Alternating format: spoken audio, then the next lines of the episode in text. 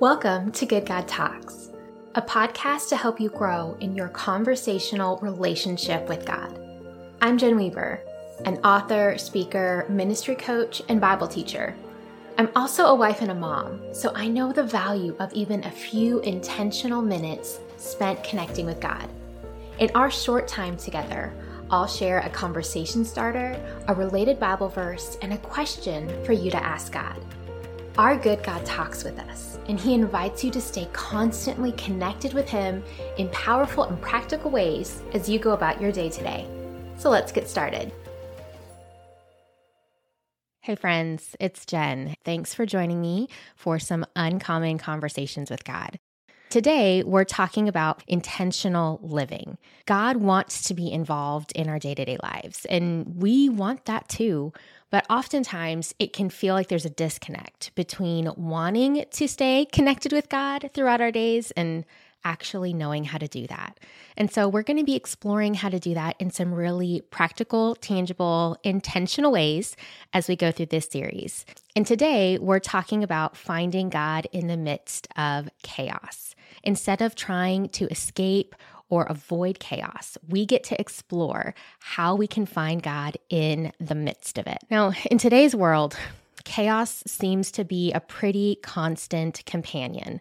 There is crazy stuff going on, whether it's broad scope in the entirety of the world to our local countries, states, cities, our communities, our neighborhoods, and even within our families. Chaos can feel like a constant companion. And even if we look at the micro level of our own lives and our immediate families, from hectic work schedules to personal struggles, so many things can just feel like chaos.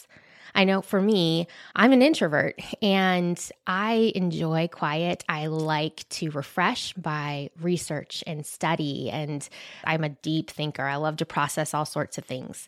And so when I think about chaos, I can even recognize how things feel chaotic just by the level of noise that's going on in my own house. It's easy to feel overwhelmed and disconnected from God when we consider all of the things that are going on in our days. But what if I told you that God is actually present in the midst of the chaos?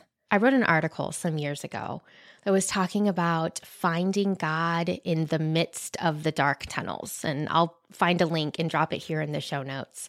The premise that I was talking about began with the quote or the common perspective of seeing the light at the end of the tunnel.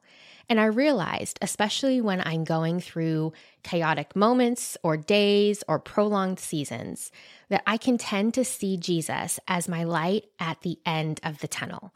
That if I can only make it through this, if I can only find a way through or problem solve or break free from this chaos, I will get to my Jesus, my light at the end of the tunnel. But the reality is, Jesus is our light, and He's our light in the midst of the tunnel. We don't have to wait until we exit the chaos to engage with God. He's actually there with us in it. And He has never meant for us to have to navigate those chaotic circumstances or seasons by ourselves. The verse I'll read for us today is from Isaiah, and it's Isaiah 43. And I'll start in verse 1, reading through the middle of verse 3. But now, Thus says the Lord, He who created you, O Jacob, He who formed you, O Israel.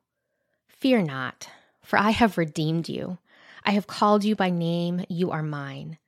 When you pass through the waters, I will be with you, and through the rivers, they shall not overwhelm you. When you walk through fire, you shall not be burned, and the flame shall not consume you. For I am the Lord your God the Holy One of Israel, your Savior. These promises apply to us today too. God is our Savior. He is the Holy One who has redeemed us, who has called us by name and said that we are His. And He doesn't say, because you're mine, you won't need to pass through the river.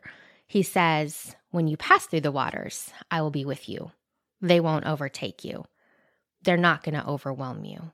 When you walk through fire, you won't be burned.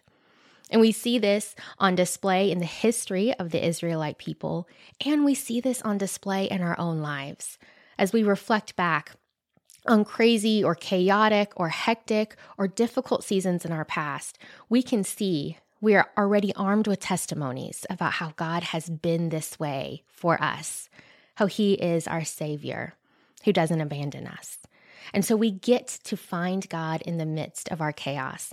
And sometimes seeing Him as present here with us is as simple as slowing down enough to look for Him, to look around and see where He's at work, to be mindful and to recognize the truth that I'm not alone in this. No matter how crazy or chaotic or painful it feels, God is here with me. And so now we're going to take this conversation to Him and talk with God more about it. And here's today's question God, how can I find you in the chaos of my life? I know He's there with you and He has things He wants to show you. Have a good talk. Hey, friends, if you enjoyed this podcast, I have another resource to share with you. My newest book is a fully illustrated poetry collection, and it's called A Beckoning to Wonder Christian Poetry Exploring God's Story. It's available now on Amazon, and this book is for you if you find yourself weary and stuck in the rut of familiar routines, if you know that God is around but you find him hard to notice, or if you feel like you're still waiting for the fullness of life you were promised, A Beckoning to Wonder is an invitation to know God more intimately and to rest in his goodness. And so I'm so excited to share this with you. Also, while you're here, would you please also leave a quick review and share an episode with another person? Reviews go a long way in helping other people find out about Good God Talks. And I would love to help your friends and loved ones also cultivate this habit of having uncommon conversations with God in everyday life moments.